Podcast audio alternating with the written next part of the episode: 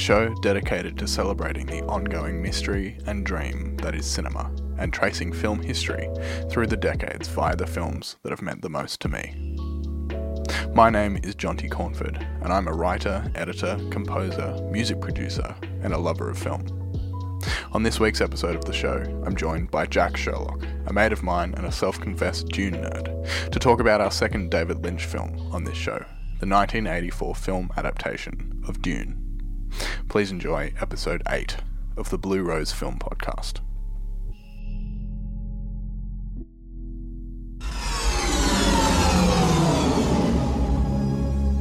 A beginning is a very delicate time. Know then that it is the year 10,191. In this time, the most precious substance in the universe is the spice melange. The spice extends life. The spice exists on only one planet in the entire universe. The planet is Arrakis, also known as Dune. You are about to enter a world where the unexpected, Many dangers exist on Arrakis.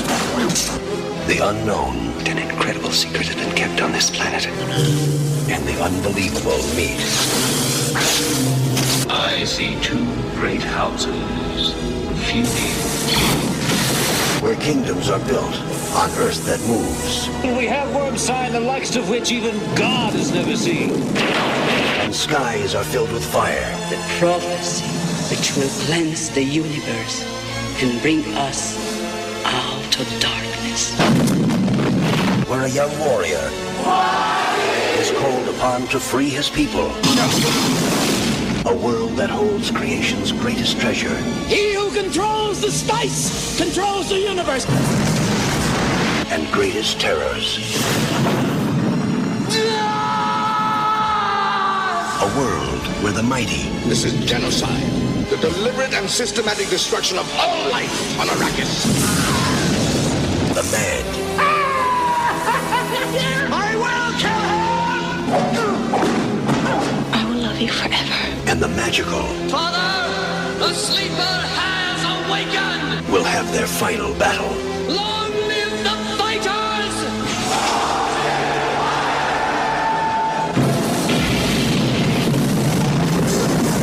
Do not show the slightest pity or mercy! Emperor, we come for you!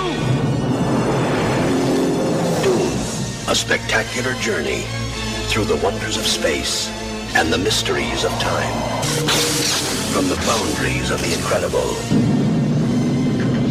to the borders of the impossible. Now, Frank Herbert's widely read, talked about, and cherished masterpiece comes to the screen. Dino De Laurentiis presents Dune, a world beyond your experience, beyond your imagination. Had a couple of things written down for 2021, but they, they, they will they will work for this as Okay. well. Um, I want to talk about that movie as well. But Abso- I- no, absolutely. I thought it would be cool if we talked about this one first. And then do the- yeah, yeah, But yeah. this Well- is a great way to start the podcast by explaining this mishap. yeah, so welcome to the podcast, everyone. hello, hello. We've got Jak. Uh, g'day, Jak. How are you? G'day, Jonty. I'm good, thank you. We um uh, talking about Dune. Dune. We, we I think initially decided we were going to talk about David Lynch Dune, Yes. and then somewhere along the way, I got mixed up and thought we were talking about Denis Villeneuve Dune. Or I got mixed up. Either way, Somewhere along the way, we got our wires crossed. yes. But we are talking about David Lynch Dune. Which is convenient because I have notes in front of me about David Lynch's Dune, not about the 2021 Dune. Which, Jonty, I, I would like, if this goes well, if I don't um, stuff anything up, it'd be nice to talk about that at another time. And then we can do a bit of a comparison about, um, yeah, what Denny did and what David did. Absolutely. Yeah. So, welcome. Thank we, you. We've done a bit of podcasting before. We have. It wasn't Um, that long ago when we were recording on another great podcast that Yes. you're currently doing. Yes. Um, I'll tag that down below. I, I've talked about it before on this podcast, I think, but Filthy Hope. It's Filthy Hope. for all you Jesus freaks. We talk about that over there. Um, Jesus freaks. but yes, let's talk about um, Dune. Now, we, um, I, I thought you would be a great person to talk about Dune with because you are a self-professed Dune nerd. Well, I'm a nerd about quite lot a, few things, things, yeah. but but yes, uh, Dune is probably my no, it's definitely my most recent nerdum. Um, I still haven't finished the book series. I'm about halfway through um, Chapterhouse, which Mm-hmm. is the second last book. Um, but there really isn't a bad one that I've read of Frank Herbert's books so far. I've heard that Brian Herbert's are awful, um, but each to their own. Um, Brian is Frank Herbert's son, who then went on to write with um, someone else who I've forgotten his name. Apologies, but they together have partnered and they have written a whole bunch of sequel, prequel books, um, which are still still coming out. I think. Yeah. Um, they've also written a comic um, and a lot of stuff that supposedly fills in the gaps in David Lynch's time. Sorry, David Lynch's timeline in Frank Herbert's timeline. But some of what Brian has written has directly contradicted what Frank has written, from what I've heard. Interesting. Um, so I think I'll probably finish off with Frank's stuff and probably just start rereading straight again from the beginning because wow, are these some incredibly in-depth books, um, and they're very weird, Yes. which, in a way, supposedly would make a perfect match for our friend David Lynch. Um, I think today uh, sounds like I'm just completely taking over the show. This was what my idea, Jonty, was that you'd come onto my podcast and um, and I would fill in, or I, I could give references about Dune from the source material, and you might be able to help make some connections with David Lynch because I know you're um, much well versed with his work than I am. Yes. Um, I'm I'm really a bit ignorant when it comes to to David, um, Davy boy. So yeah, what do you think about that as an idea? No, that sounds great because, um, as you say, I'm a I'm a Lynch fanboy. Um, Great. we've already talked about one of his. I didn't want to say fan because I know you've seen a lot of his films, but I didn't know whether you actually like him as. Well, a, here's the thing. I I it, I always uh, I'm careful using that word Mm. because so many people like it, it. The difference between being a fan of someone's work and being a fan of the person Yes. is a really interesting Yes, distinction yes, to make. and it's not that I have anything against David Lynch as a person. I think he's weird and says some problematic things sometimes. Yeah. But I'm I'm such a huge fan of his work. Um, great. Well, I think that this should make for an interesting conversation then. Absolutely. Um, and I think that you've touched on this already, but the, the the dynamic between who David Lynch is as a filmmaker and this material is so fascinating. Yeah. because we talked about, um, I think it was a couple of weeks ago now. Um, we had a had had a talk about David Lynch and Star Wars.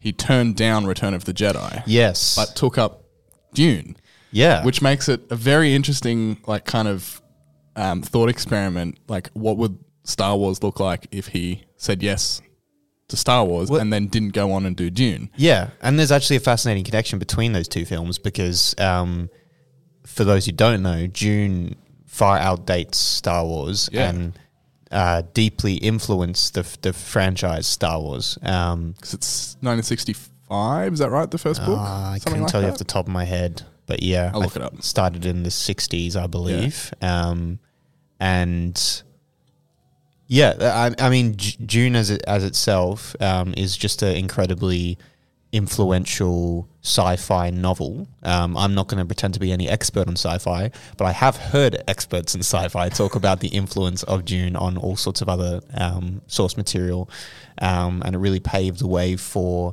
sci-fi to be taken seriously. Um, f- interesting backstory with with Dune is it wasn't um, because the idea of writing a sci-fi novel um, in in long form was so uh, unheard of at the time. Dune was actually initially released um, in three parts. Uh, three parts, I believe. I think that's correct. right, yeah. Um, and each had a different different name, and basically, um, from what I understand, it was more of a cult following. And then uh, once it gained success, it was released as a book, um, and that actually is what led to the rest of the the franchise. Um, And those sections are still like when you read the Yes. book entire, it's split up into those three. Yes. Yeah. Yeah. Um, and actually, there's a actually a really good adaptation by the Sci-Fi Channel, um, which is quite well. It's very low budget. Um, the CGI is awful, but it's incredibly faithful. And actually, I don't know. I quite enjoyed it. Um, to be honest, uh, and I believe it's in that particular um, sci-fi rendition where they released it in three parts, and each part they had the title for that segment. So there's some fun trivia for for the book, but I understand we're not here to talk about the book. But the book will come up, obviously, because it's an adaptation. Um, yes. And and while we're here, real quick as well, the other major that there are quite a there's a huge list of attempted adaptations. One of the major ones being the Jodorowsky's. I was wondering if this would come up. which we don't we don't need to talk about this for a long time, but it's there's a documentary about it which is fascinating. Yes. It never got released, but it was going to be like 15 hours long or something. Oh, it was it was the most from what I've heard. It was the most like sanctimonious. Yeah. uh, Um, when you talk about artsy fartsy, this sounded like it was literally that. But then also at the same time, it was so disrespectful. Like in its so from what I've heard, um, he didn't even read the book. No. he got like explained the book. And then he went, I've got an idea. I'm going to turn this book that I haven't read into a 15 hour film.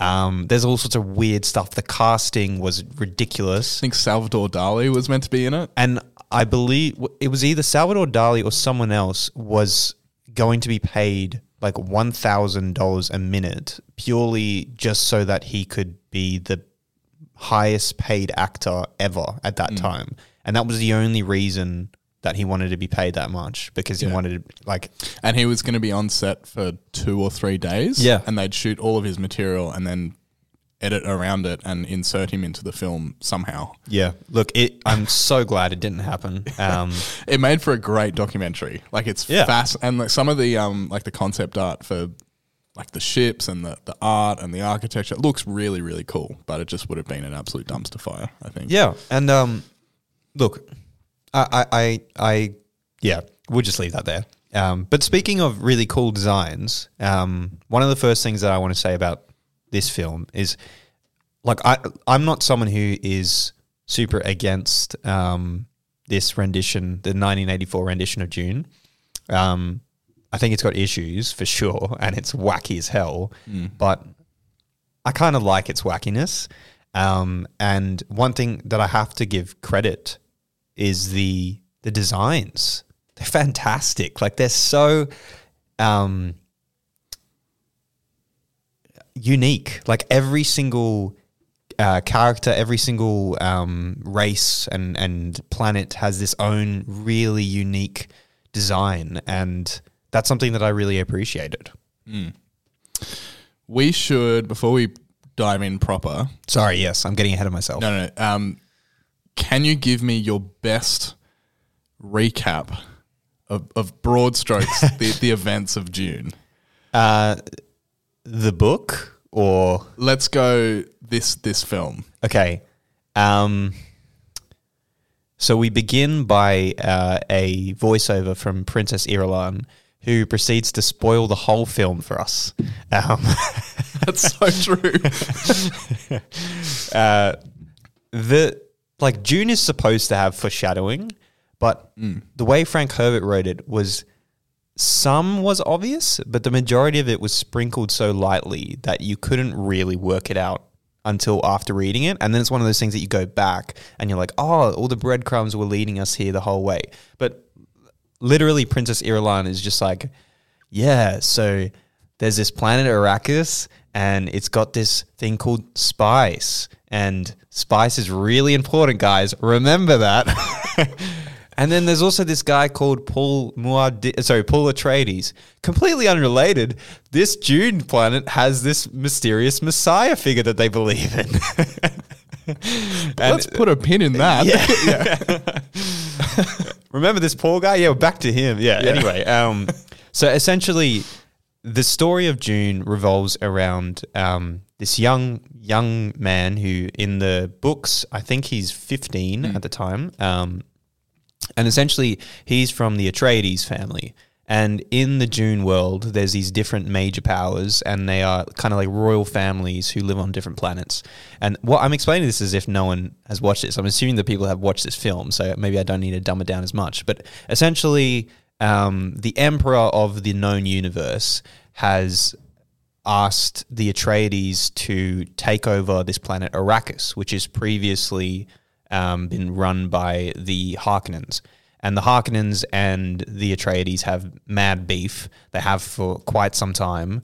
Um, and so this move is clearly very um, well, it's going to cause a lot of, of conflict and controversy that the um, Harkonnens have been stripped of this planet, which um, has a lot of mystery around it. It seems to be a planet that a lot of stuff is going on with, but people don't seem to really know. Um, It's also where all the spice is, which is Yes. very important. which is what people do kind of know is that the spice comes from there. And so spice or the spice melange is this substance which um, has a lot of geriatric, geriatric. Am I saying that right? Geriatric? That sounds weird to me. Not right? sure. Geriatric. I think I'm saying it wrong. Th- that word, it, it basically it can make people live longer. It's really good for you. It's really healthy, so it seems. Um, and it's a very it's like caviar you know like the rich people eat it um, and they put it in everything they put it in food they put it in drinks um, and basically the one place in the whole known universe where the spice comes from is Dune or Arrakis. Um, It's also um, like interstellar travel. Yes. is powered by spice. but I'm not sure whether, and this is the problem with Irulan's crazy introduction to the film, is I'm pretty sure that most of the known universe don't realize that the spice is actually Ah, okay. helping with the travel. Maybe they do. Um, I need to brush up on that, but essentially there are things about the spice that people don't know. But the Spacing Guild, who um, use the spice to travel around the world by folding space, um, so they basically create a black hole and then, or a wormhole, sorry, um, and then they make this really. It's really weird. They focus so heavily on it in in the film, the 1984 film, about this thing how they can move without moving. I don't know why. Maybe it was just a, something that David Lynch thought was a really cool idea, but they focus on it as if it's a big plot point. But really, it's just like, yeah, they can. It's just the mechanics of the yeah, travel. yeah, yeah, yeah, yeah, Um, also, it might be a good time to mention we've got some music going on um, upstairs. So Yes, um, that's that's not me editing editing in music. There, if you guys are hearing yeah. Christmas carols, um, well, we are near Christmas. Merry Christmas, true. everyone. Merry Christmas, I don't know when you're hearing this. Um, and something else I wanted to say as well before we go any further with this. Mm. So the Americans say a lot of words funny, right? Mm-hmm. But one word that I think makes complete sense is dune. Dune, as in Because like if we think about it, right? June is like June, July, August, you know, it's a month, right? It's spelled with a J. And then Yeah. we say June the same way when it's with a D. So credit to the Americans. I think this- they got this one right with Dune. Anyway, back to back to the story.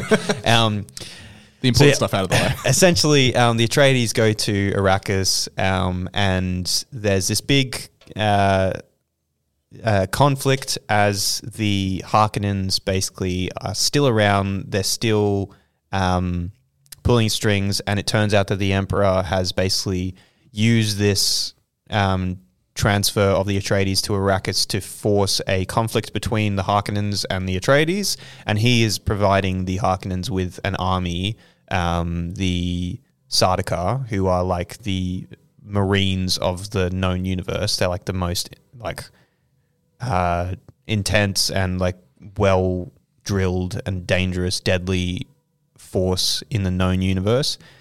Known, known of, because that will come in later. Um, and yeah, they they they basically attack the the Atreides and um, kill the Duke, who is Paul's father. Now, while this has been happening, one of the things that the Atreides wanted to do that the Harkonnens never did was to try and get the local people on their side in Arrakis, and these people are known as the Fremen. um, and they have blue within blue eyes, um, and they are uh, poorly depicted by Frank. Her- sorry, by um, David Lynch. Um, I think Frank Herbert deals with it really well, particularly given the time to have this mysterious ethnic people, which is a common trope in in books and sci-fi.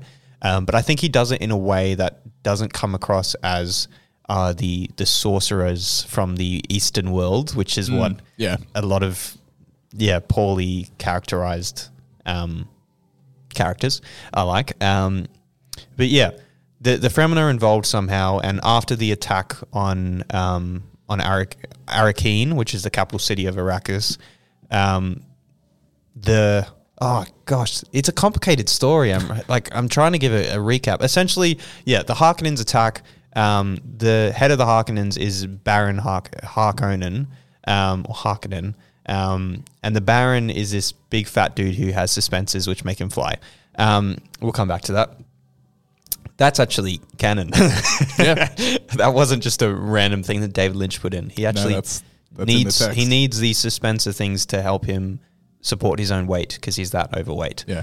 Um, and yeah, essentially, the Baron kills um, the Duke with the help of a doctor who is part of the Atreides. He bet betrays the Duke, which is how they managed to attack the the palace in Arrakeen.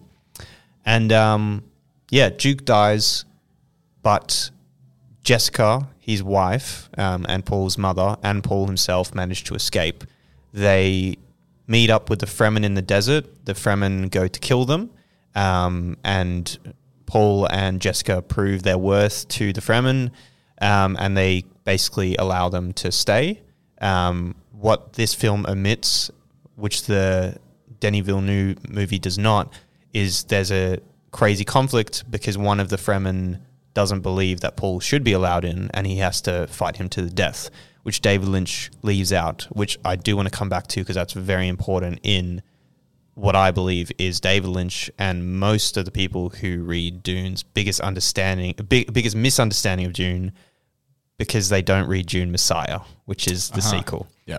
Um, and I don't think Denny is misunderstanding it from the tone of his film. We'll come to that. Yeah. Um, so yeah, essentially he kills this guy, um, but that doesn't happen in the film, so I'll leave that out. Um, what happens in the film is the Fremen go, "Oh wow, Paul's this amazing dude. He's so great. How cool is Paul?" And then he straight away comes in and seems to like take over all the Fremen forces because of the weirding way.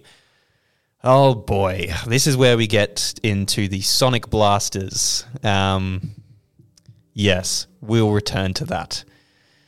My name is a killing word. um, essentially, then Paul um, and the Fremen fight back against the Harkonnens, um, and they basically take over Arrakis by force. The Fremen turn out to be this um, have the capability to be this amazing warrior tribe, and were completely ridden off by both the Emperor and the Baron. Um, and yeah, it turns out that they actually are an incredibly um, deadly force to not be messed around with. They've lived out in the desert for millennia. They're hardened and incredibly capable people. Um, yep, they they take over. They um, basically have this big conflict where they get onto the Emperor's ship. Um, meanwhile, Paul's mother has had a daughter um, after consuming the the s- pure spice essence um, and goes through what's called the spice agony, where she converts into a reverend mother. All these terms are, I would need to explain all these, but I'm assuming everyone's seen the movie. Um, and so she gives birth to Alia, Paul's sister. Um, and Paul's sister is a. Basically, she was born like while still in the womb, she was exposed to a millennia of consciousness effectively.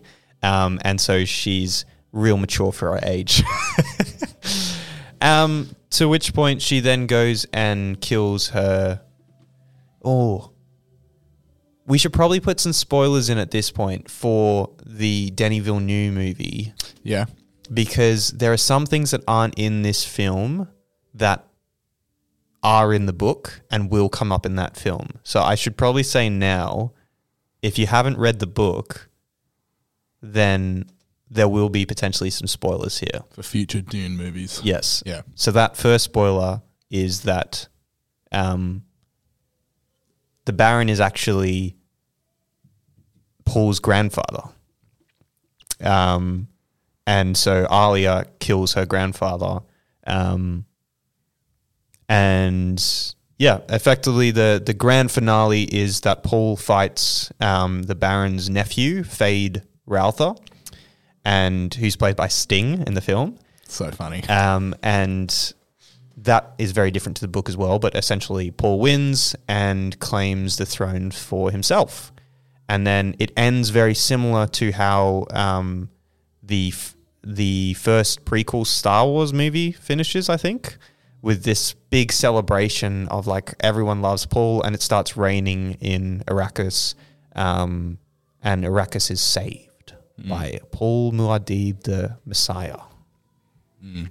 And Sorry, that was a very convoluted explanation. I realized. very for a very convoluted yes, but movie. as I was going through it, I realized there's actually so much which I kind of take for granted because I I've listened to like whole episodes of a podcast like about one particular thing in history. So I'm just like, oh yeah, that's that. But a lot of people might be confused by what's happening because David Lynch doesn't explain a lot, and he basically combines a book that is a 20 hour audiobook to give an idea into I think hour 45 movie. There's a couple of versions. oh, is there? Yeah, but interestingly enough, so the the long, the big long three hour quote unquote TV version isn't called the, David Lynch. but it's not the director's cut. It's the assembly cut directed by Alan Smithee, which is the pseudonym that used to be given to movies that didn't have a director.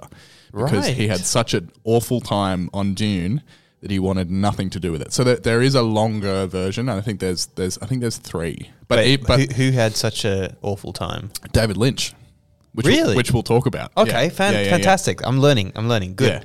Um, but yeah, so uh, none of them are particularly coherent. So one of the things that the longer versions have is more exposition in voiceover. So just people like Right, a yes. face on screen telling you stuff. Which is Princess Irulan? Yes. Yeah. Um, the, in, in the long version, her head's like floating. Is is this in the normal version? So that does happen at the start. Yeah. Yeah. So that goes for longer. Right. And her face starts to fade out as if you're like, okay, great, we're going to now move into the action. And then it fades in again and goes, Hang on, And, th- and another thing. And then she I goes think back I have it. seen this. I think maybe the first time I watched, because I've seen it twice, Mm. the 1985 version.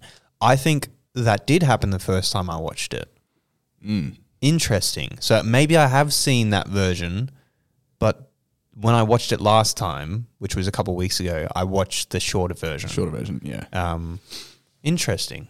Yeah. So I think what a, a really interesting thing that I noticed when I watched, uh, like, so I rewatched the Villeneuve one recently as well. Um, In preparation for this. in, pre- in preparation for this episode, um, where that movie ends Mm. is pretty squarely at, a, at structurally quite a good halfway point in Mm. the novel, but is about twenty minutes before the end of the David Lynch film. So it, it it just like it does as good a job as it can to set up a whole bunch of stuff, but Mm. then just rushes through it as quickly as it can because it it can't be a five hour movie. I, I think part of the reason why that decision, and maybe I, I need to hear more from from David Lynch's side, which he might be able to help me out with. But my assumption was part of the reason why he skimmed over that whole section so much was because David Lynch, along with uh, a lot of other people, have this idea that Paul is a hero Yeah. in this story. Um, Paul is not a hero in this story. Paul effectively um, uses the Fremen for his own gain to get his revenge on the Emperor and to get himself on the throne. Um, and there is an element of morality to it in the in the um, in the book, and you can see it in in the in the Denis version.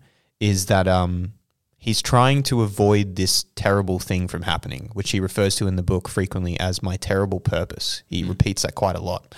And essentially, um, from the very first time we're introduced to Paul, which is when he's dreaming um, back on uh, what's the country called? Uh, the planet? I can't remember. Oh, um, it's just left me. Yes. His home planet, where the Atreides originally were, um, he is dreaming of this woman, um, which we later we find out to be Chani, um, who's played by uh, what's her what's her name in the newer version? Um, Oh, Zendaya. Zendaya, yeah.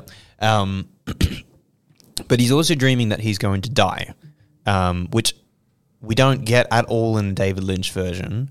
Um, oh, we do a bit, but it's very skimmed over. We do get it a lot in the Denis Villeneuve version. He keeps seeing basically Chani's stabbing him. And essentially in the book, Paul has this idea that there's going to be some kind of religious war. There's going to be, um, yeah, this big, terrible event where heaps and heaps of people are going to die, and he's trying to avoid that as much as he can. Um, and so there is an element of Paul acting in a way to try and stop this terrible thing from happening. But at the same time, his visions, the reason why he says terrible purpose is because he's from the start acknowledging that somehow he's going to be complicit in the death of these people. Um, and essentially, the reason why Dune Messiah is so important as a sequel is because it finally gives the other side where Paul is not only complicit, it is under his rule that millions, billions of people are wiped out by the Fremen when they gain control um, under religious war. And so Paul is not a hero in this story. Frank Herbert's writing has a lot of core themes. He was a staunch environmentalist, um, and that can be seen in his discussion about the restoration of Arrakis and whether that's a good or bad thing. That becomes more of a debate. It seems like a good thing in Dune. It becomes much more complicated as you go through it um, about how whether an environment is part of culture as well as. Um, so it's really complicated. But another thing is this constant thing that he seems to bang his readers over the head with, which is beware of charismatic leaders, Yes. beware of messianic figures. Yeah. And where David Lynch and so many other people seem to get it wrong is they go, Paul's the Messiah. Yay! He's the hero. He's going to come save the day. And that's exactly what happens in his version of the film. I think it's a lot more obvious in the way that Timothée Chalamet is playing the role in Denis Villeneuve's version that Denis doesn't look like he's going to fall into the same mistake with that. Paul is a very much more complicated character in Denis Villeneuve's version. He's not particularly likable, um, and he he is power hungry. We see that side of him um, when they're escaping the Harkonnens um, in in the Villeneuve version. Um, and he says, "I could be emperor." And he, uh, the first chance he gets, he starts pitching his campaign for why he should be emperor. And I think that's a lot more reflective of the Paul that we see in the books.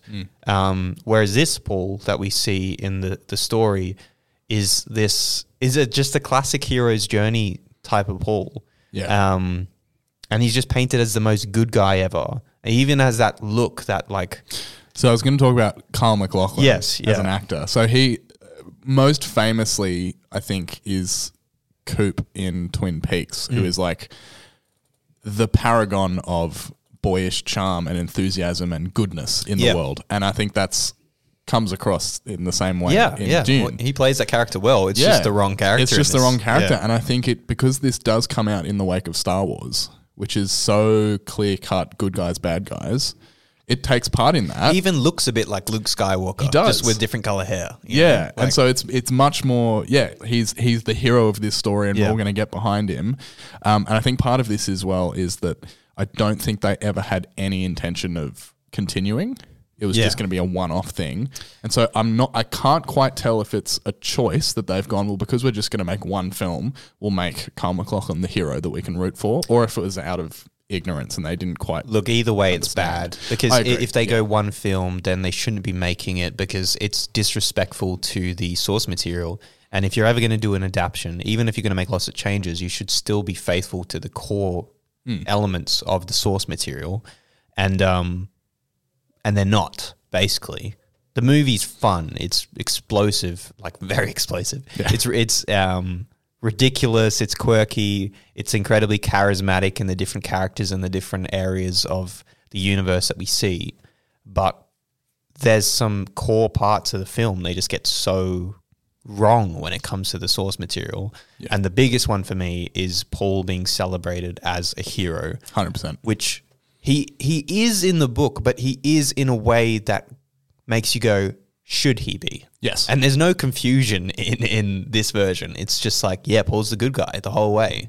Um, and let me ask you a question, Jonty. Please. If you went to a planet which was desert, hot sun, very little water, basically the people are out in the sun all day, you know, what color complexion would you say that the native people would probably have? Um, look, I'd say it'd be a pretty safe bet that they wouldn't be white bread. Or if they were, would they be 100% exclusively Yeah. white people? Yeah. Because, look, I only started this about halfway through the movie when I noticed it. From the point where I started looking, I didn't spot a single black person in this Yeah. whole film. Yeah. And it's 1984. Like, it's not like this is made in the 60s when the book was written. Mm. And actually, in the book, the Atreides are described as having dark olive skin.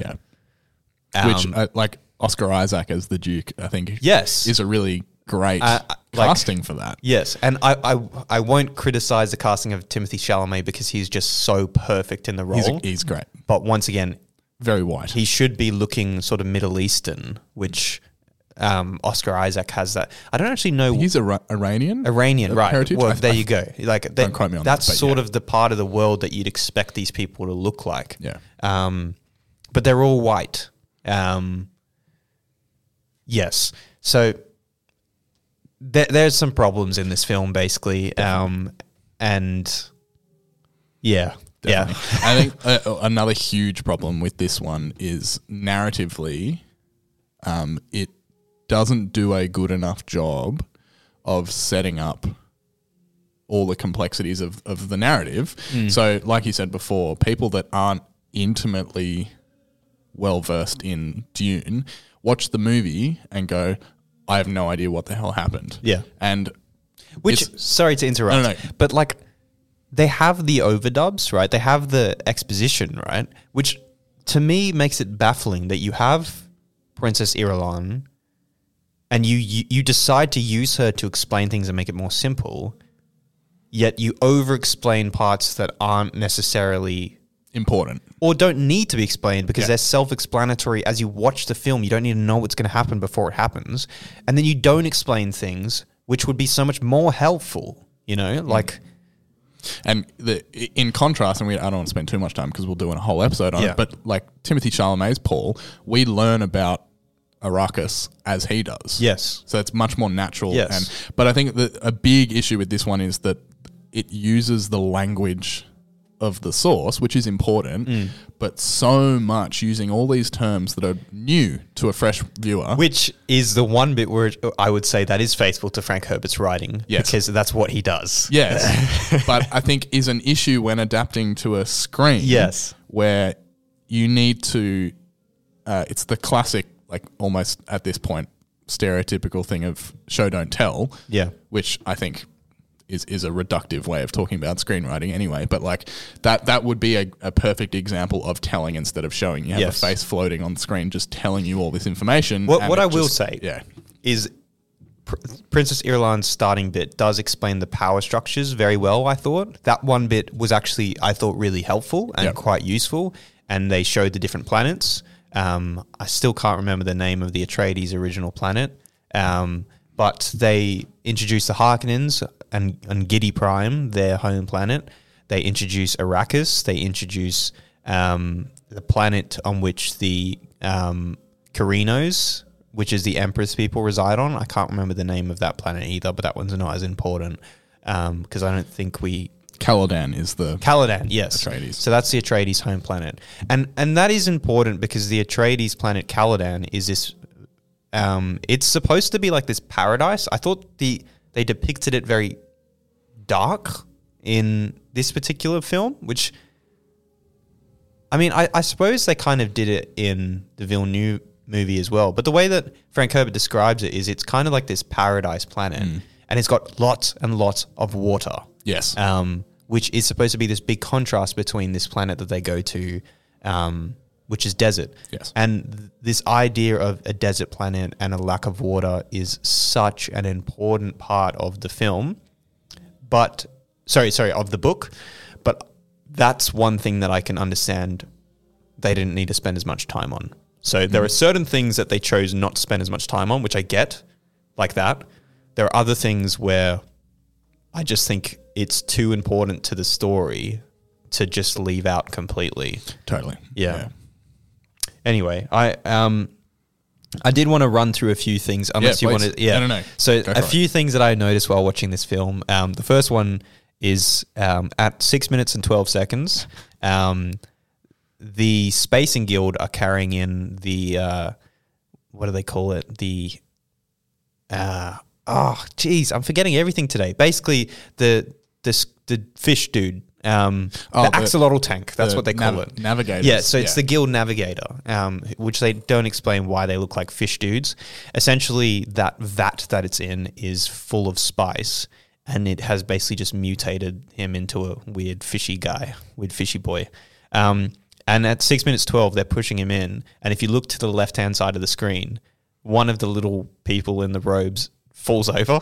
Oh, really? yeah, I think they trip up on their own robe. And you just see them go down. I never noticed that. Yeah, That's so funny. It's pretty. Amelia actually spotted as we were watching with it. Another thing is, um, there's lots of dogs in this film. Yeah. And Um, cats as well. That's Yeah. not from. Yeah, we'll get to the cat.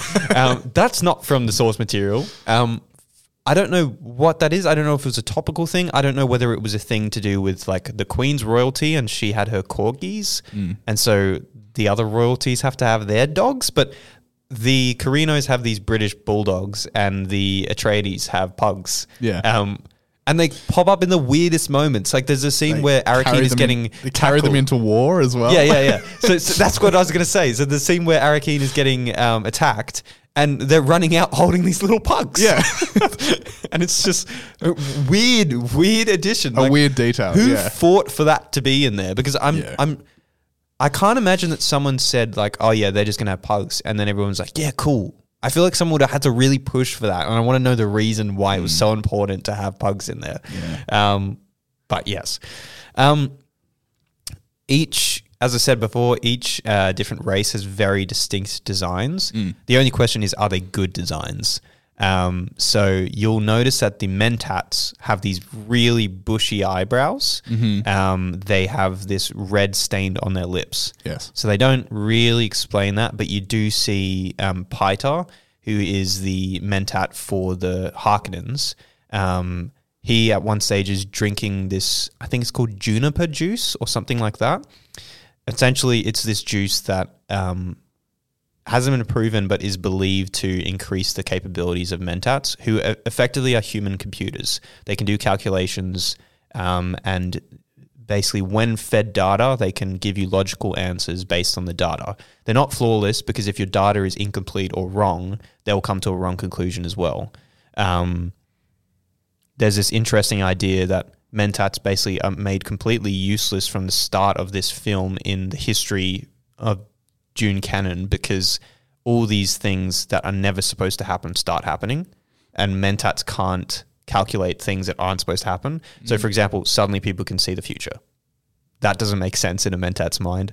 Uh, there's no data for that. There's no way to explain that. Suddenly, like um, all, all these things that aren't supposed to happen start happening effectively, and so it's it's interesting. Um, the guild navigators are incredibly creepy. Yes. I thought they did a good job with that, given the given how we see some other um, special effects in this film.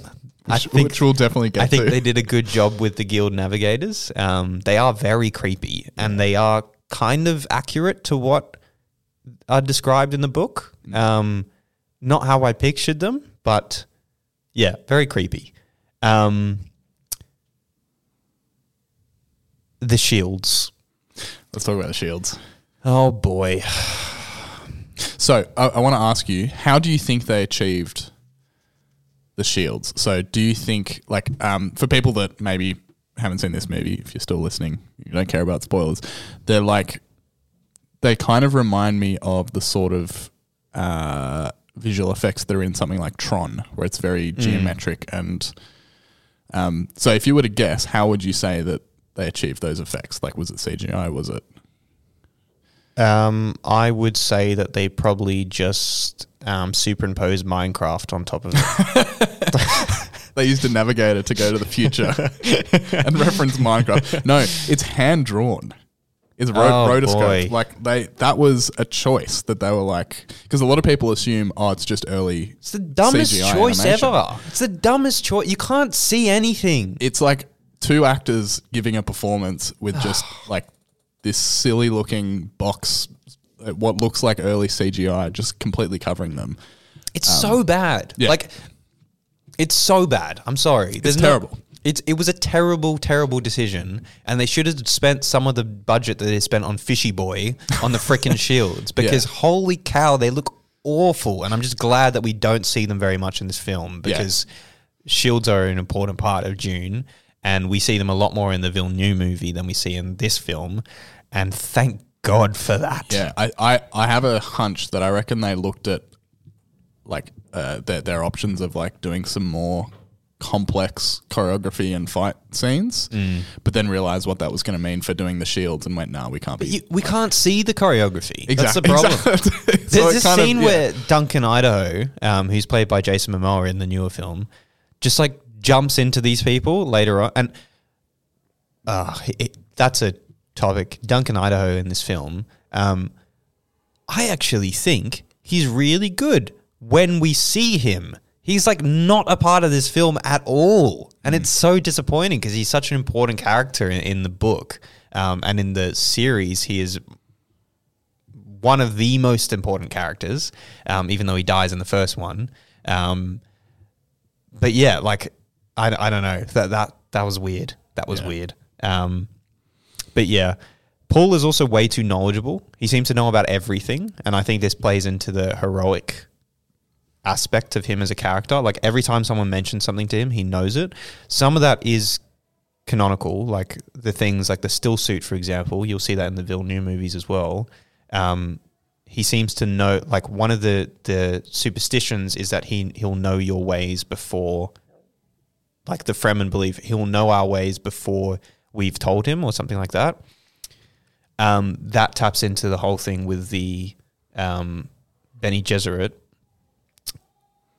the book clearly tells us basically that what the Bene Gesserit do is they go to different um, different countries, different planets, and in these different communities, they basically create these myths and start religions. They engineer religions to begin in these communities, um, so that if they ever need to, they can go to this place and become this messianic figure that they need to become. And so all these um, beliefs that the Fremen have about Paul were all created by the Bene Gesserit. That's not mentioned at all. So it sounds like it's a real religion, which makes the it supports the Messiah thing that Paul actually is a Messiah. When in the book he is actually playing into that character, and it it actually says that. I'm not just this isn't my opinion. There's a scene where Jessica says to Paul, "You are playing into this so that they believe you're the Messiah. And Paul basically turns around to her and says, "You're one to talk. You, your people created these rumors in the first place." Yeah. Once again, we see that Paul and Jessica are not good people necessarily. They're very complicated characters. Um, one thing I actually really appreciated was when Paul is testing out this um, the weirding module, which we'll get to after this, which is this sound gun. Um, he fights against this spinny robot thing, um, which seems super random. And if you've only read the first book, you'd be like, that is super random. However, I haven't seen anyone else talk about this, but that is very similar to a machine that's described in Dune Messiah, where Alia, who's a lot older at this point, is training with a knife. Um, and she's fighting against this machine which says that it has different blades that jump out and it spins around and it has different speed settings and stuff like that. And that machine in the film reminds me a lot of what Frank Herbert is writing about and describing in Dune Messiah. So I thought that was interesting. It could be a complete coincidence, but potentially Frank Herbert does know more about Dune, which makes it even more disappointing that he went with a heroic route. Um, sorry, Frank. I Um, keep saying Frank Herbert. Lynch. Yeah. Um, I don't know. It, it just seemed a lot to me to resemble the machine that that is in Dune Messiah. And if he'd read Dune Messiah, he would know that Paul is not a good guy. I, I would say, just from my knowledge of Lynch and his part in this, that it's almost certain that he hadn't and still hasn't read Interesting. Messiah. So he he's credited as writing the screenplay and Mm. adapting the novel.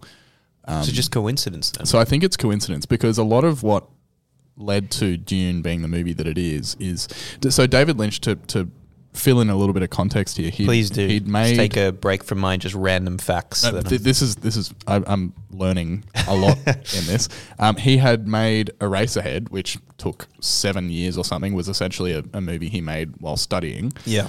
Um, but then made um, The Elephant Man, which was nominated for a bunch of Oscars. Mm.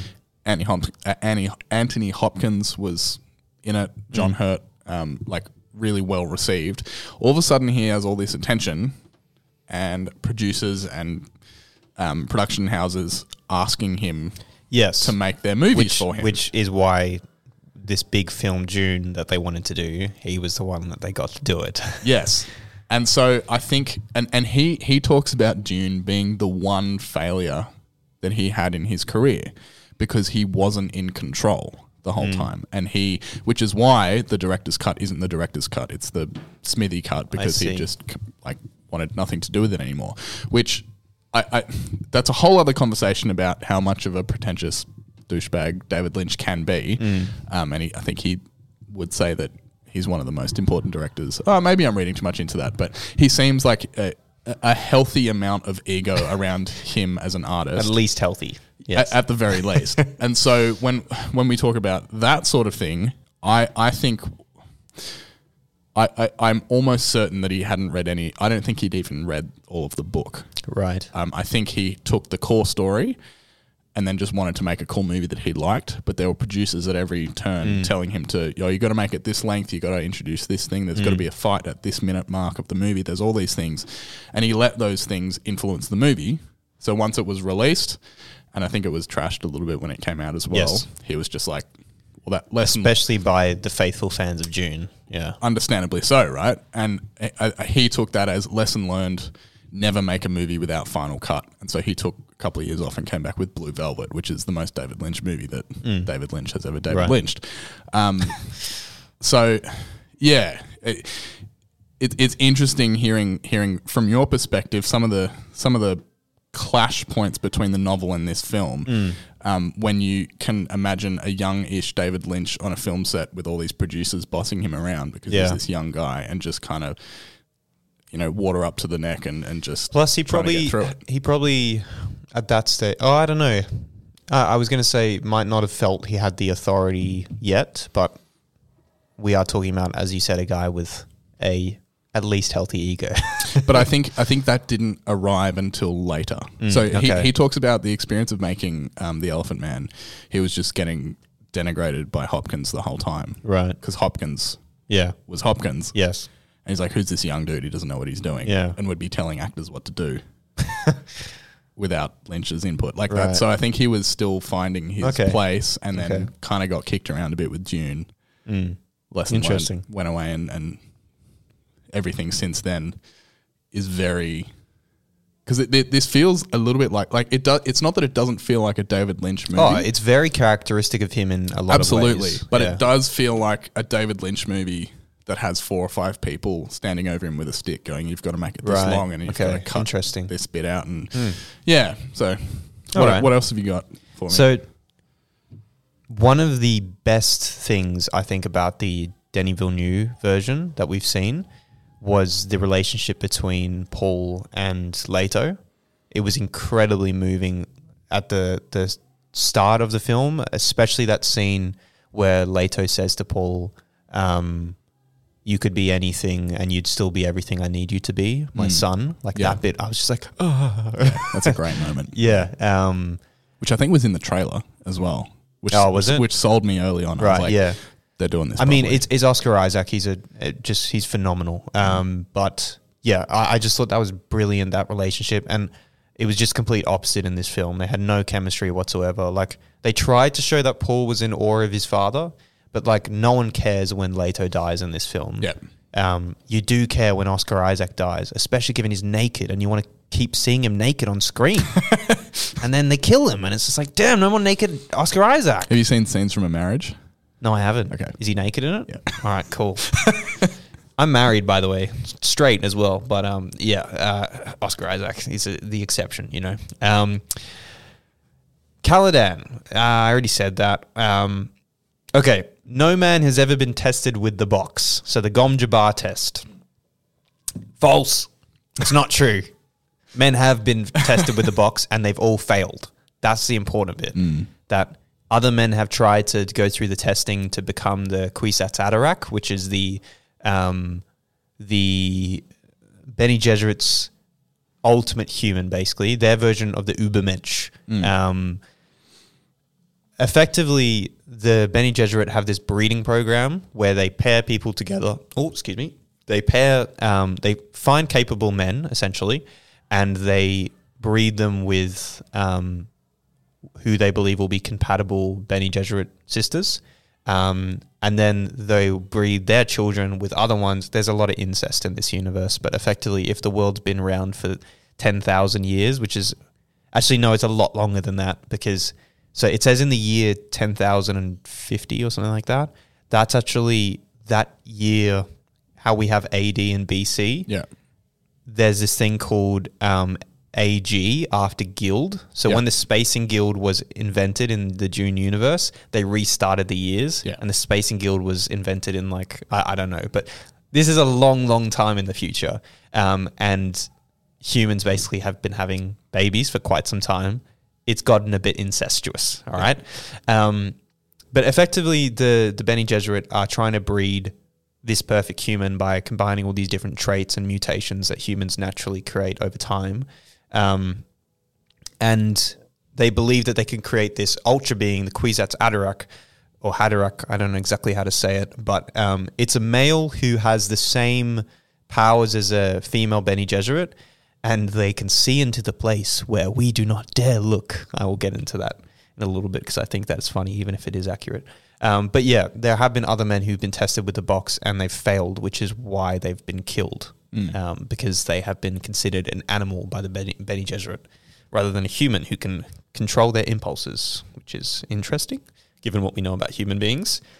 Um, there's also this weird thing where the Reverend Mother Mohiam, who is the one that visits Caladan, she acts as if she's just found out Jessica has had a, a son. Like, I, I understand there's a scene's probably supposed to be more for exposition to be like, oh yeah, they weren't happy that she had a son. But it's just like, Jessica, you had a son? And it's just like they knew that already. So I I don't know. Poor writing again. Um, the voice, the use of the voice, I think Denis did it fantastically in the Yeah. new movie. Uh, obviously, it's modern age; they've got different special effects, but it's audio editing at the end of the day. And in 1984, there was some incredible audio editing out there. We can see it in music. And sound is a huge part of what makes Yeah. David Lynch movies They could have done better. cool. They Yeah, could have done better. I agree. Yeah. Um, yeah, was sounded dumb. Basically, in my note, it says the voice sounds dumb. Um, however, what I will say about this Gom Jabbar scene is I actually really like most of the dialogue in this in this particular scene. Um, I, I just really like the way that it was written, and it was one of the few places in the film that I can actually say that because in general, I think the screenwriting was it felt lazy to me because it felt like it was adapted from the book almost to the letter, but just done badly. Um, so yeah, it felt lazy. But in this scene, it wasn't actually to the letter. They added some new stuff in, but it felt very faithful and appropriate. Probably because in this scene, even in the book, we are supposed to be like Paul's the good guy, Mohiam's the bad woman. Um, but I thought they captured her really well in that particular scene. So credit where credit's due there. Um, another thing is, I just feel like so much of this film is dictated by how much they needed to squeeze in, Yeah. which is something that you've said 100%. before. Like, there's so much in this film to squeeze in, and so I think some of the omissions and just the poor, a- apparently poor writing, is just down to the fact that this is an incredibly complex story that they've tried to squeeze into a short period of time. Um, I also think they foreshadow Leto's death in an unnecessary way. It's quite subtle in the book. Like it's a potential thing from happening, but there's one bit where Paul is basically just like, "My father's going to die," and I understand they're trying to show how he can have prescience, but I just thought that was, well, I mean, I guess it doesn't really matter because no one cares. yeah, it's not treated uh, like uh, when when Oscar Isaac dies in. in Yeah, the- you care. It's it's a huge moment for yeah, the audience, and they wouldn't want to spoil that. Whereas in this one, I don't even know the actor's name, but like I can't remember. no one cares when he dies. Like, and it, but it doesn't feel like Paul cares that much either. No. Like, it's not handled very well at all. no, no. For a moment that's meant to be like such a key point in Paul yes, at, as a character growing, um, and and structurally, what the new one does really well is that, but it from a narrative perspective, structurally it's a bit odd, but from a Paul perspective, it is a perfectly structured film, Mm. and his the death of um, Oscar Isaac, and then him Yes. being forced to fight someone to the death right at the end, like that's the perfect structural background Which is for that movie, as it should be, as it Yeah. should be. But this one, it's treated as just this thing that happens at the beginning that Yeah. kind of maybe contributes to the narrative. I think but the only really. thing it contributes is it's like that's what Paul's reason to get revenge is. Yeah. basically, is that they killed his father, um, which is true. But in the source material, it's like that's what begins Paul's journey, and then over time it it morphs into something different. Whereas in this, it's like, well, I don't know what it's like. It's unclear, Yeah. really. And- it's and- unclear what's motivating Paul apart from just his hatred of the Harkonnens. and and because he is painted as a hero, Yeah, it's so unambiguous. well, he doesn't need a, a, a need because it's just they're the bad guys and I'm the good guy. Exactly. Whereas in in the source and in the new in the newer one, um, he struggles with that for most of the movie. Yes. He's still struggling with it when the It's movie his dad. finishes. It's his you know, like, and they have an amazing relationship. Yeah. you know, and he is someone. His father is someone who he looks up to tremendously, um, and it makes sense that it would be a massive driver for him. but he's just this stoic, bright, uh, like wide-eyed hero, and it doesn't seem to affect him. He's not even wide eyed. He's like squinty eyed all the time. like he knows something you don't, and it's Yeah. like, ah, it's Yeah. just cringe. I love Kyle MacLachlan, but uh, yeah, I, I think this was, if not his first role, his first. I think major it was role. his first. Yeah. Yeah. Um. I- Yeah. I, love him, but yeah, it's, it's Well, I haven't seen Twin Peaks, so I haven't had that. Um, I haven't been exposed to him in a a, a s- uh, what am I saying? In a story where his character is appropriate. and, and he does do other characters. Mm. So he's, I mean, we're not going to talk about. Well, maybe we will talk about Showgirls on another episode, but like his character in Showgirls Mm. is the complete opposite Right. of the Cooper character in Twin Yeah, Peaks, right. and that's part of why he chose it.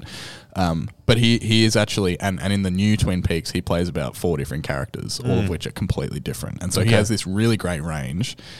Um, but yeah, it's it's he's he's so in in the popular knowledge of who Kyle Yeah. MacLachlan is, he's the Twin yeah. Peaks guy. Yeah, yeah. Um, so he's really really good, but he's just I don't know what if it was just a little bit deer in the headlights with Look, he, this. he but no, he, he plays the character really well. It's just the wrong character. yeah, You know. Um. and as a young actor, you're just going to take your direction and Yeah, and he's perfect for that role. yeah. But it's just, as I said, it, it's the wrong role. Um, and that's more of a structural thing with the the movie as a whole, rather than a problem with him as with an him. actor. Yeah, yeah. yeah, totally. So let's talk about the Baron.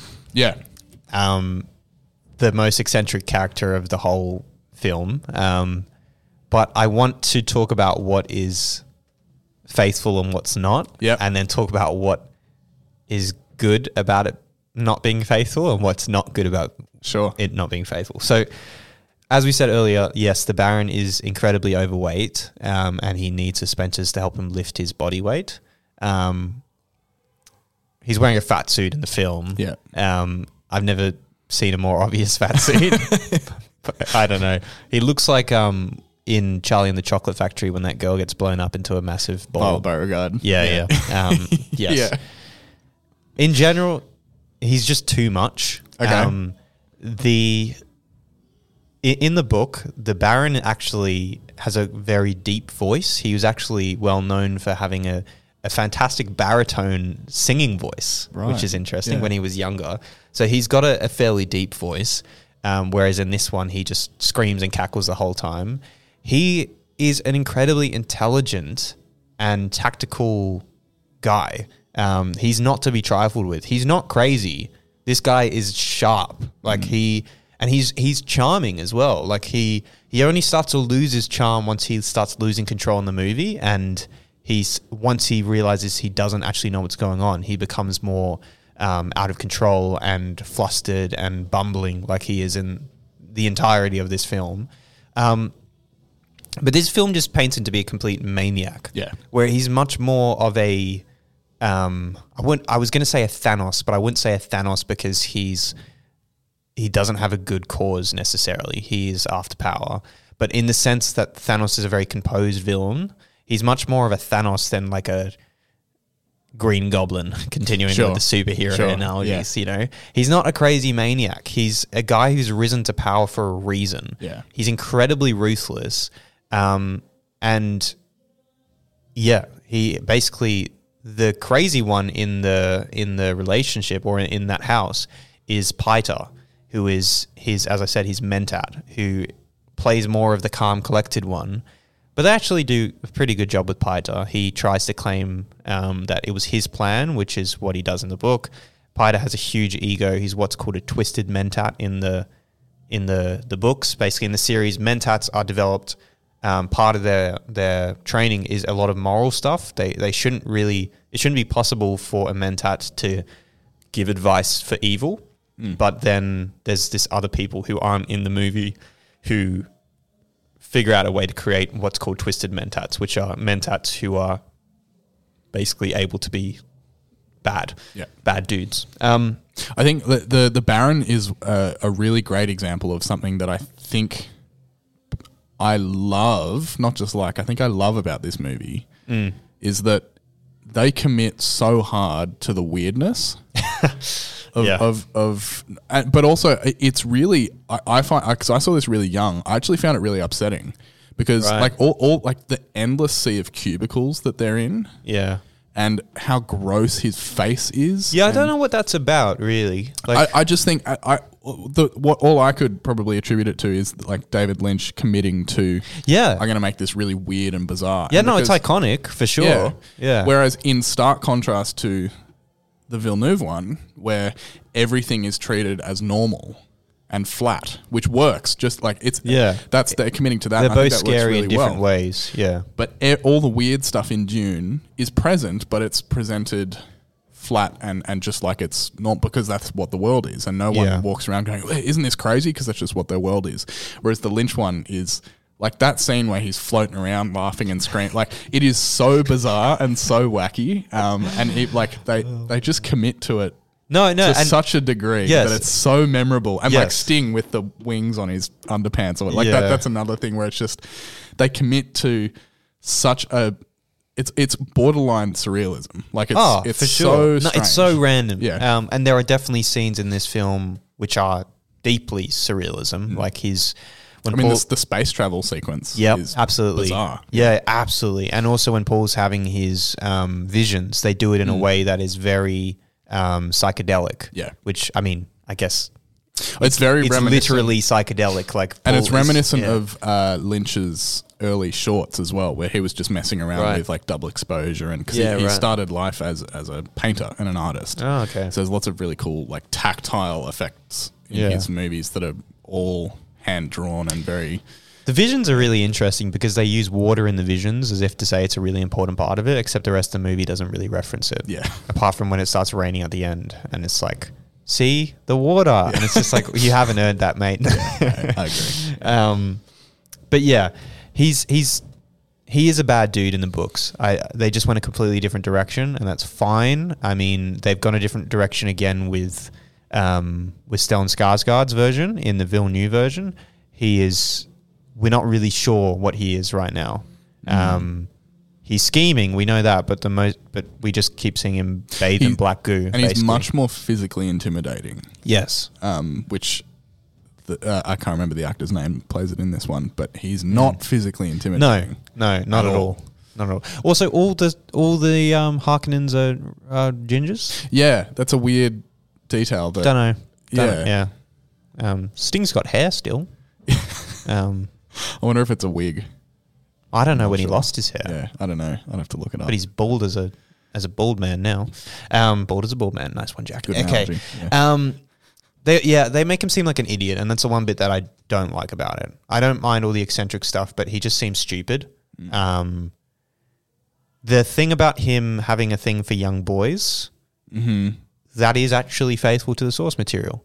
Um, yeah, he's got a. a th- in fact, there's heavy suggestion in the book that, and also in the film, that he has a thing for his nephew, Feyd-Rautha. Yeah. And we see that in the film where he sees Feyd-Rautha in his underwear and he is kind of biting his lip. Yeah. Horny Baron. Um, it, there's some weird sexual energy in this movie. yes. Um, but that is actually faithful. Yeah. Um, I couldn't exactly give you a reason why Frank Herbert went for that.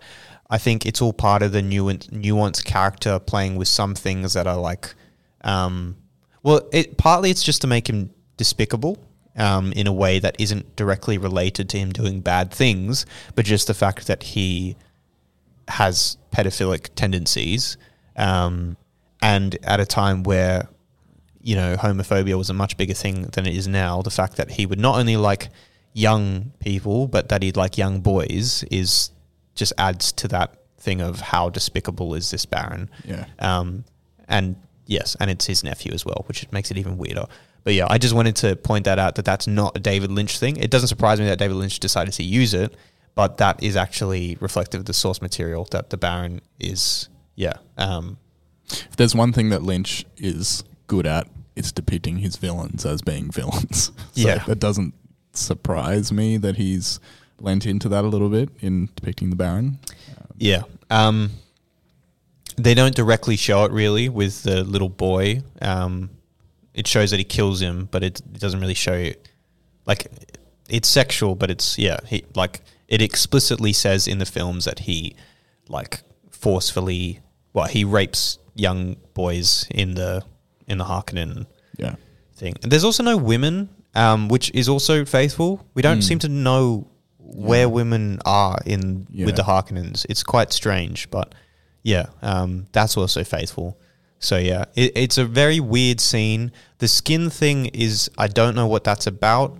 Um, the bathing thing as well. Mm. The, see, I might be wrong here. You've read the book, right? A while ago. Okay. Do you remember anything about the bathing stuff in the books? I don't, but don't take that as evidence that because not in the I don't either, and I might have this wrong, but like it would surprise me if it's not because both films have used it that he's Mm. bathing in this black goo, but It, yeah, could, it could be that the the Villeneuve one has actually taken it from maybe from maybe the he has, film. maybe he has. I'd have to look I don't it. remember that in the book. Maybe it is, but it's not a big thing. Mm. Where it is seemed to be a big thing in both. Um, yeah, both. bo- Oh, actually, no. I'm pretty sure he goes into it after the poison attack Yeah. to heal himself. I'm pretty sure he does that, but it's not something out, that he does frequently. Anyway, Yeah. um, yeah. Uh, one thing that I thought was it was was um, the guild navigators shooting energy out of their holes. Yeah. I it's it's very bizarre. I don't know what's happening there. It's very bizarre and I I I- again, I would just assume that that's one of those things that when Lynch read a passage or was Yeah. told that that was a thing he had to include. That Wouldn't he, it be cool if they shot stuff out of their holes? he just had this image in his brain, and he's he's very much like if you've got an idea, stay true to the idea. So Yeah. he's probably just had that idea in his head and gone, well, that's what I'm doing. Yeah. Um, it's it's striking, and it looks like in terms of the effects, it. I think it. I think it's a cool effect, but I actually think it is a little bit distracting. I don't know what it's supposed to be doing.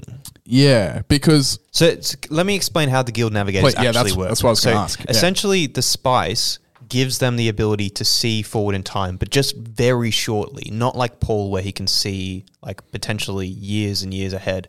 They can see a split second in, in front. And the problem with them um, folding space is there's a risk that they could potentially hit something on the other side. And so, eff- effectively, when they created this new form of travel, what would happen is every now and then someone would, a spaceship would open up into a moon or something like that, and Yeah. just everyone would die. So they needed a way to be able to see into the future, and so they use the spice so that the space navigators can actually briefly see into the future to ensure that they're traveling safe, effectively. That's why they have the weird fishy boys. yeah, Um, who were once humans, or they are yes, humans, but they, they are. mu- Yeah, they've, they're mutated into into weird fishy boys, which doesn't Um, come across in in the movie. it they just wheel out. they're just weird fishy boys. Yeah, Yeah. Um, the that's one thing that I will say as well. The power structure's off there. It feels like the Spacing Guild has way too much power in this film. Like they do have power, but not enough to just be rolling into the Emperor and just telling him what's what. Like that felt a bit too much. Like they do have enough power to make a point to the Emperor, but not enough to just tell him what to do. Like that's and then the Bene Gesserit seem a little bit too subservient to the Emperor as well. But anyway, that's just a quick thing. Um, yeah. So I, I don't really understand why they're shooting things out of their holes. Just, I, I think it's just a thing that Lynch was like, wouldn't it be cool, if? All uh. Thanks, David. All right, Um, it's it's not it's not it, it, it doesn't it, it isn't depicted in a way that suggests that it is a part of the the mechanics of space travel. no, it's just a random effect. Like, Yeah. yeah. I've got a, I've got a few more things, and then maybe we can speak more broadly. Sure. I'm sorry this is boring for some people. These are just nerdy things. Um, Arrakis This is the nerdiest podcast. Okay, ever, so- great. Arrakis, very cool design. I really liked how they did Arrakis. Um, Yueh, Doctor Yueh. Can I come back to the Yes, thing? sure. One of the things that I think that this does better than the Villeneuve one, um, Arrakis, when they're like traveling with the Fremen at the end, Hmm. looks and feels really dangerous. And like there's lots of like cliff faces and they're walking around these precarious Hmm. like whereas in the new one they're just kind of walking in a pretty flat desert. Yeah, right. Um, and I I, I, don't remember if that's a thing in the book where it's it's a really dangerous place to travel. But I think I re- rewatching this, I, I was struck by how when they get to sp- spending time with the Fremen, it feels really dangerous and wild. Mm. Um, whereas I don't know where they shot the, the I think it was in Jordan, the Villeneuve one, but like Mm. it just kind of feels pretty flat. Yeah, And, I think in the Villeneuve movie, he's trying to show how far away from everything they are, which is probably Mm. why he's gone for a flatter. yeah, yeah. But yeah, um, There's just something I really appreciated about this one. It's, I guess we should yeah. talk about the worms as well. Yeah, Um, totally. So I mean, the worms look fantastic in the News Vil News version. Um, they don't look bad in this. They I don't think, look bad. I think the thing that it doesn't quite, so the thing that the Villeneuve one captures is the scale. Yeah, like but it's are. you can't because all the, the the CGI or the the special effects tricks that we used at in the eighties and around that time, a lot of them use tricks of scale. Yes. Um, like you look at the early horror movies and they like make these little sets of towns and then Yeah. put a cockroach on there. It's like Yeah, it's yeah. a giant cockroach, you know. And they're doing that with this as well. Um, and so I understand that they can't get the scale perfectly right. Because I think uh, the one thing that I notice, and again, I don't think this is a fault of the movie. I think this is just a product of when the movie was made. Because there are some effects, and there's one, there's some force perspective stuff that I want to talk about later that is mind blowing. But when the there's there's two shots in particular where the worms come up out of the sand, Mm. and they're miniatures, um, which means that the sand feels like really big sand. is the best I can describe Yeah, it. Yeah, yeah, yeah, yeah. Um, and it, it that kind of those moments are the ones where it kind of pulls me out of it a bit Right. because I'm like, that just looks like a miniature coming up out of the sand. Yeah. As opposed to a massive freaking worm. I, I suppose my uh, my expectations were set low by the shields. yeah, no, that's fair. that is very fair. so I was just like, oh, it looks remotely like what, what it's supposed to look like. Great job. Yeah. Um, maybe that was the tactic behind it to make the worms look, make us think the worms look great. Yeah. Um, but yeah. Anyway, um, Yueh, yeah, Doctor Yueh. So I don't think Villeneuve did a good version with Yueh, a good job with Yueh, and I don't think that Lynch did a good job with Yueh either. Both of them, it feels like they didn't give his character enough time to really for us to feel his motive and understand it. And especially in this film, it's like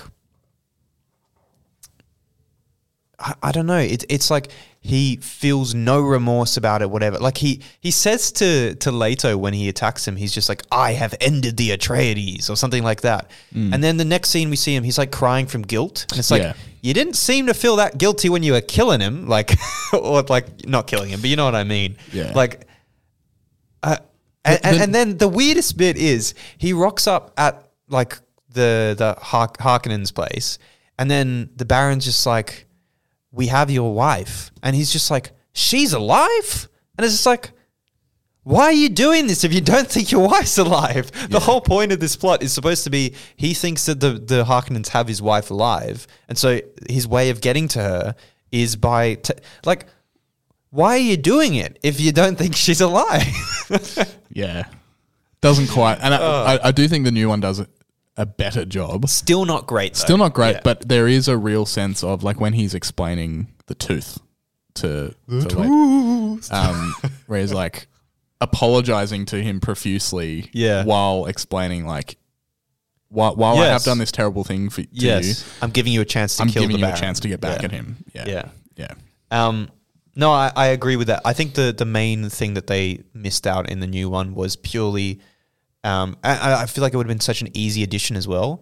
Is in the book from like the very start, um, we find out that there's a traitor, um, which the um, this version, the 1984 version, does actually do. The Lynch version, um, it does actually have Baron say, "I have a, I have someone on the inside."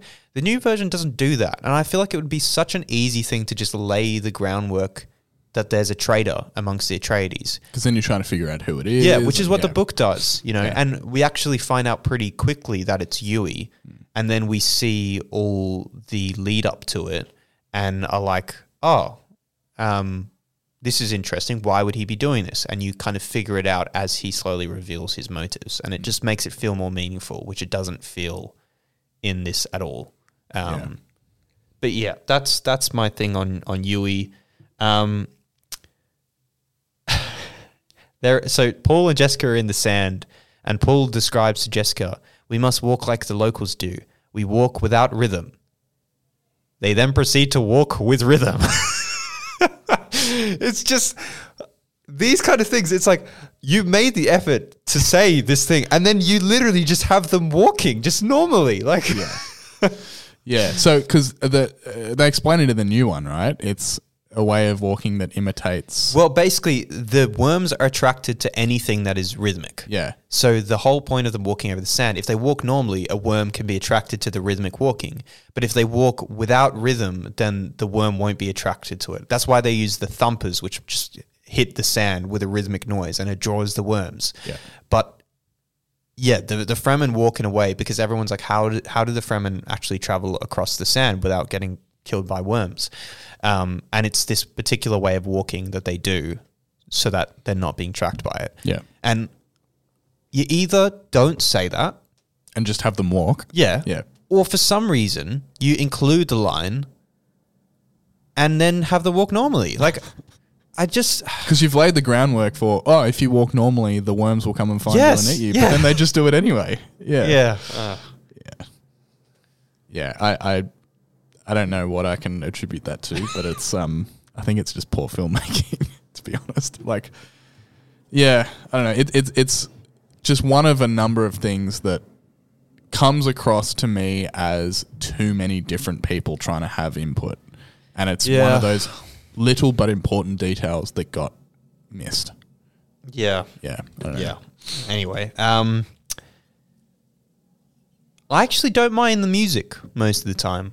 Um, I actually, music's great. I think the score's pretty cool. Um, and then that electric guitar comes in.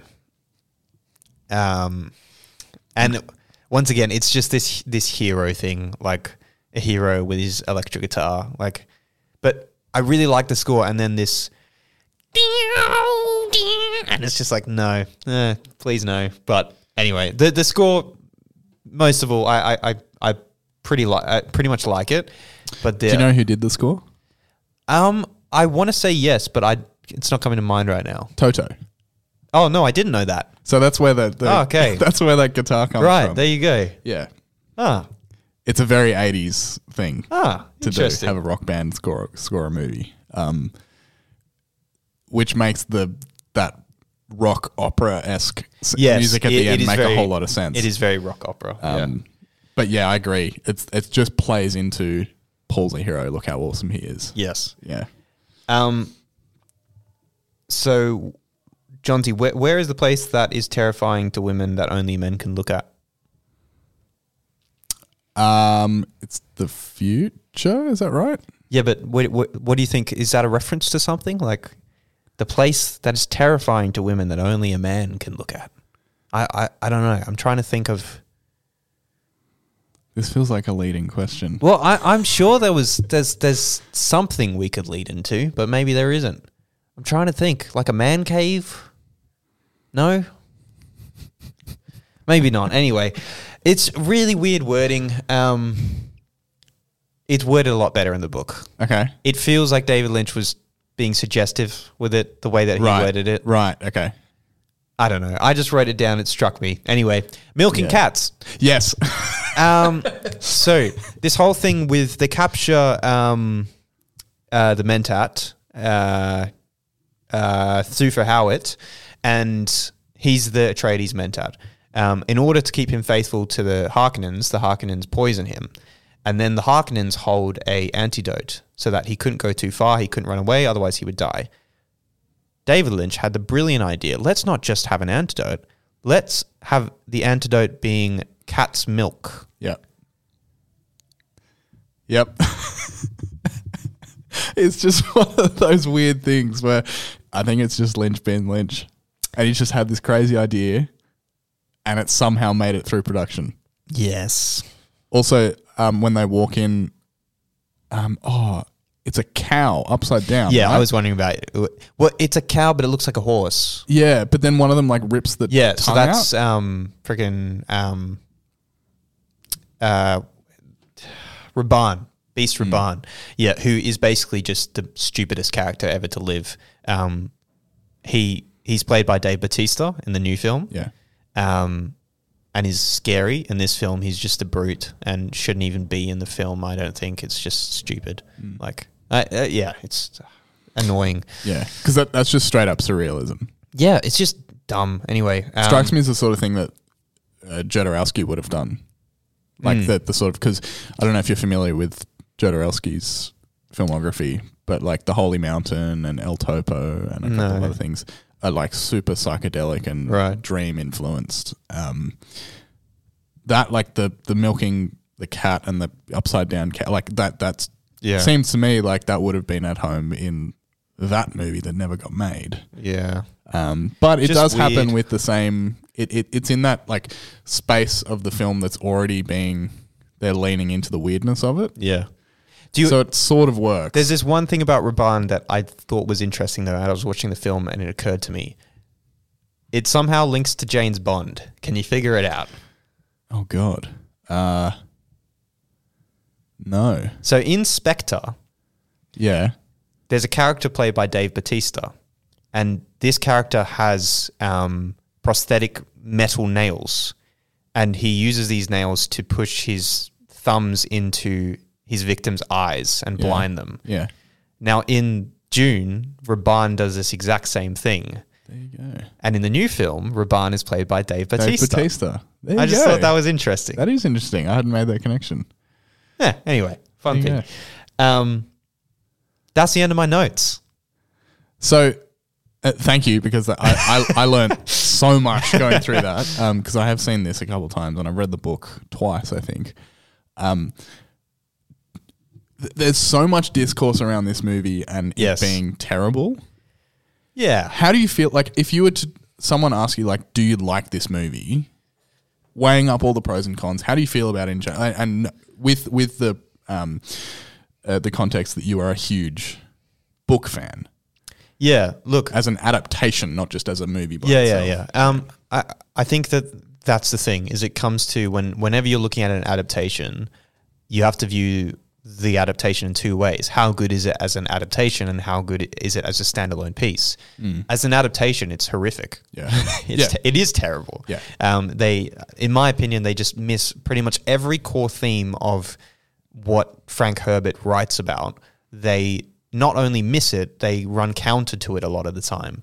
Um, and all the explora- exploration of race, all the exploration of, excuse me, of um, messiahs being good or bad things, all these things are just completely missed, and they just go for a basic space opera, Star Wars, bad Star Wars, basically, um, which just supports this, this idea that some Star Wars fans have that um, Star Wars was not at all influenced by Dune, which is just so sanctimonious. I mean, everything sci-fi after Dune was Yeah. influenced by Dune. Anyway, um, as a film, I don't think it's good, but I have a soft spot for it.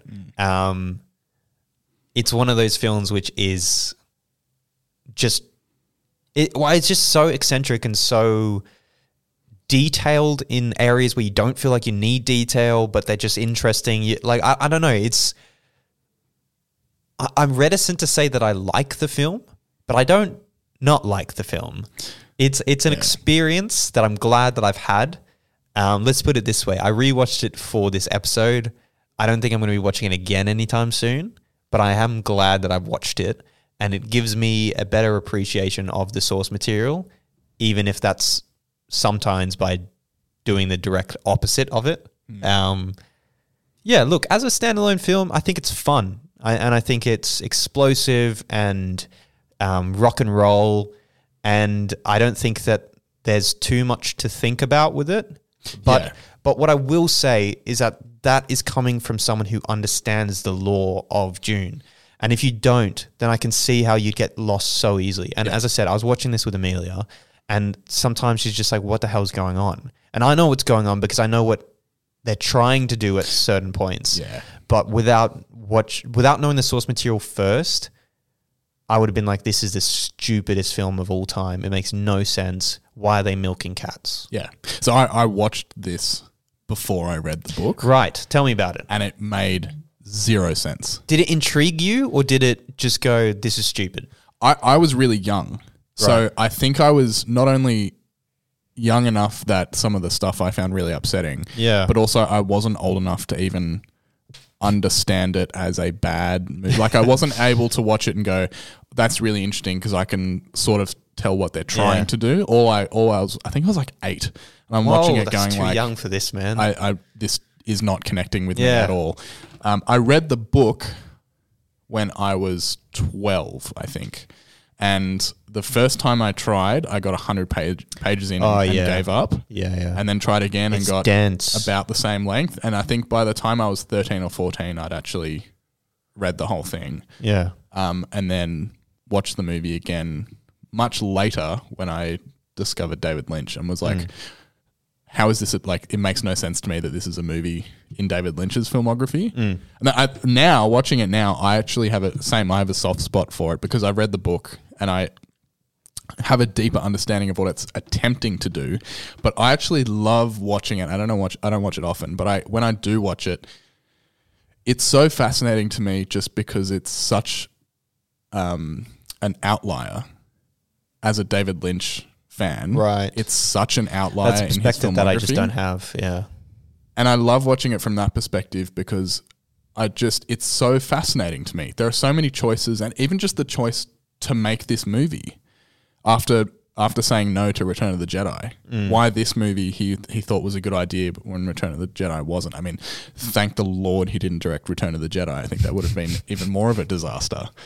Um, Uh. but like some of the stuff in there, I love there's some of the some of the big wide shots of like um, uh, with like spaceships and all the miniature people from like Yeah. huge huge perspective.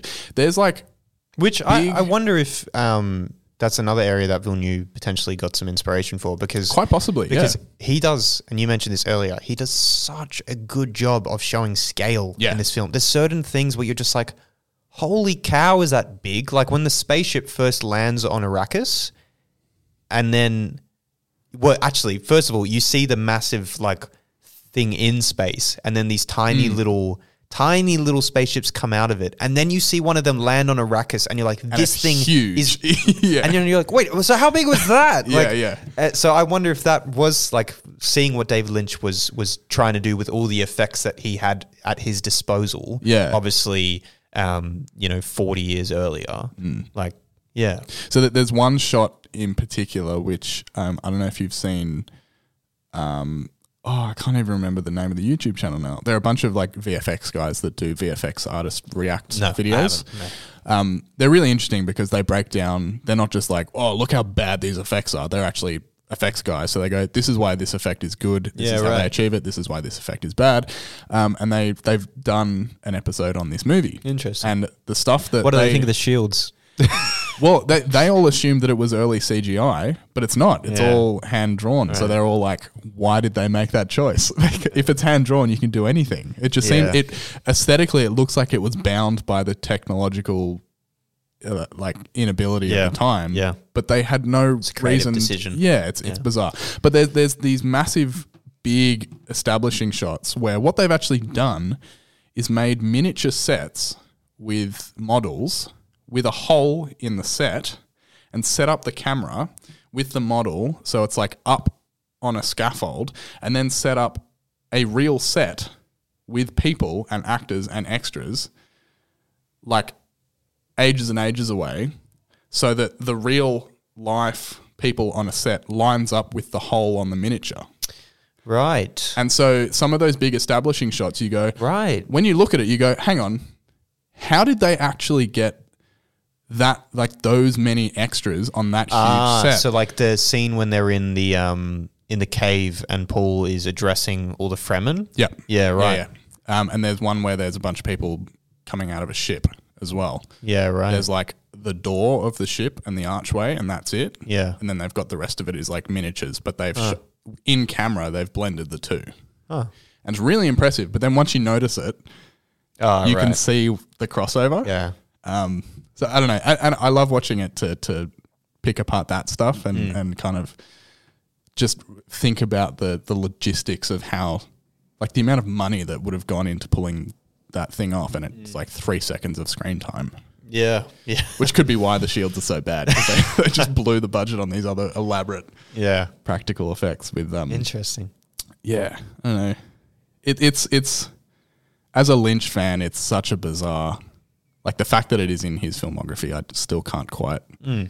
wrap my head around. And and he cites it as his one mistake is making this movie, which is a shame because I think As Well, a standalone, it's it's it's interesting. We'll Yeah. Put it that way. yeah, I mean Sh- it- it's not something that shouldn't have been made. I think it's just something that has to be viewed in context, and that context Totally. is um, frustrating. But yeah, it is what it is.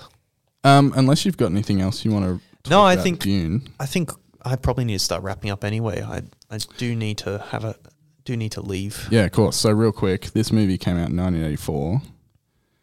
Do you have any other recommendations for movies that came out in 1984? Um, I mean, it's a recommendation, but it's something that I feel like if you if you were gonna watch, you've probably already seen it. I mean, it, it is 1984, but Yeah. the original Karate Kid came out in 1984, and I really enjoy that film. I actually rewatched it recently. I got to say, it does hold up. Like, um, it's a good film, and it's. I, I can see why some people might dismiss it as just a an action film, but there's a lot of um, like there's not much action in it really. In fact, it's that would be ironic if you were to view it at, like that because the one of the biggest um, things that it's famous for is the early practice that um, I've forgotten the name. Um, of the the teacher, but the teacher gets the Karate Kid to do is none of it's combat. It's all like you know the wax on, wax off, slapping the water, all this kind of stuff. Um, which teaches him the techniques and stuff like that. I I think it's a good film, you know, um, and it's an interesting story about a boy sort of finding his way amongst bullies, and there's some cliche aspects, but I mean, maybe it only seems cliche because, as I said, yeah, um, thirty what thirty six years old, um, but yeah, good film, I think. Um, I actually like in in Stranger Things, which is set in a similar time period in Yeah. the second or third season. No, it's in the it's in the third season.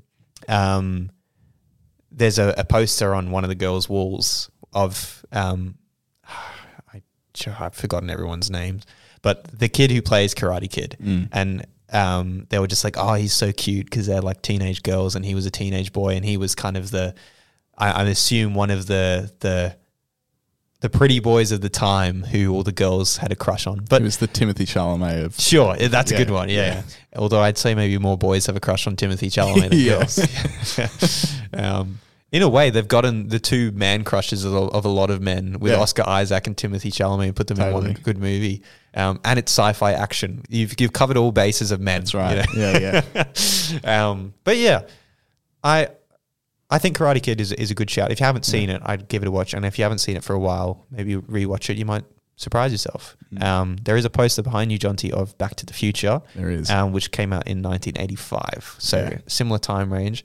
It's very interesting watching those three films and seeing um, the difference between three films, two of which are sci-fi, but just the difference in and similarities of that time in film. Mm. Um, you can get a lot of different aspects of what was happening in the mid 80s. Yeah.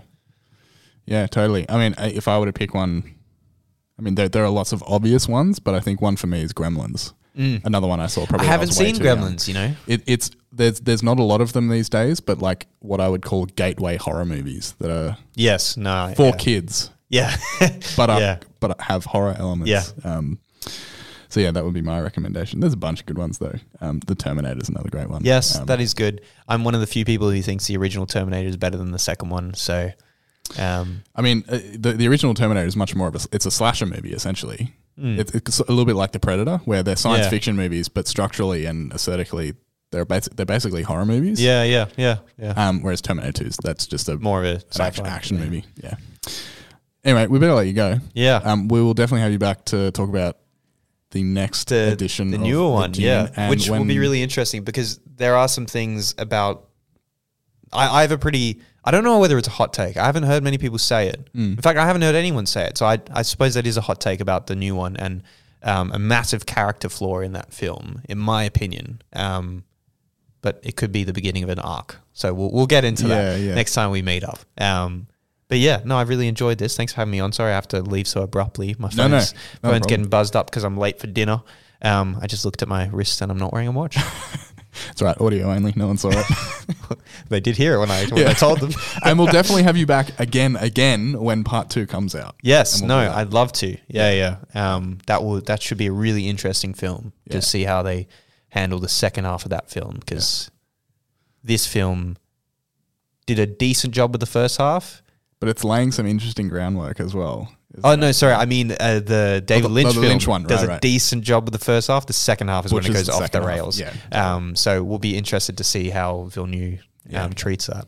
Yeah. Yeah. he's already Um, made the first great decision, which is not doing it all in one film. Yes. yes. Hundred percent. Um, where can people find you online if they want to? Um, catch they up with can you? find me on the Self Care Project, or actually, yeah, that's really where you can find me. Um, I do have another podcast. I don't know whether it will be coming back, but you can follow the Artist Notepad because um, me and my co-host there, David Chun, we are starting to come back with some stuff, and we're going to be coming back. Hopefully, semi regularly, um, maybe once a month with episodes where we talk about. Um, well, it's become a lot more about just us as people, but we do. We there's plenty of episodes on there where we've tackled films, we've talked to artists, and we've yeah explored a bunch of different topics. So feel free if, if you've liked what I've had to say here, um, all the rambling and nonsense. Well, there's plenty more of that on on that channel. I can recommend the artist notepad as well. I've, Awesome. I've, been, I've, I've been on it a couple of times. so you that- have, you have, yeah. We why. talked about some films there. Yeah. Anyway, thanks for joining us. No We'll worries. Appreciate it. See you all next week. Bye bye. thanks for listening to the Blue Rose Film Podcast. As Jak mentioned on the show, you can listen to his two podcasts, The Artist Notepad and The Self Care Project, wherever it is that you get your podcasts. You can support this podcast by leaving a five star review, or even better, just sharing it with a friend. You can get in touch by emailing us at bluerose.filmreview at gmail.com, or you can find us on socials and get in touch there. Don't forget to check out the blog, where you can read more pieces by myself about great films and continue the conversation. Thank you to ACAST for hosting this podcast. I'll see you next time, but until then, don't forget the first half of Vertigo isn't slow, you're just impatient. Take care.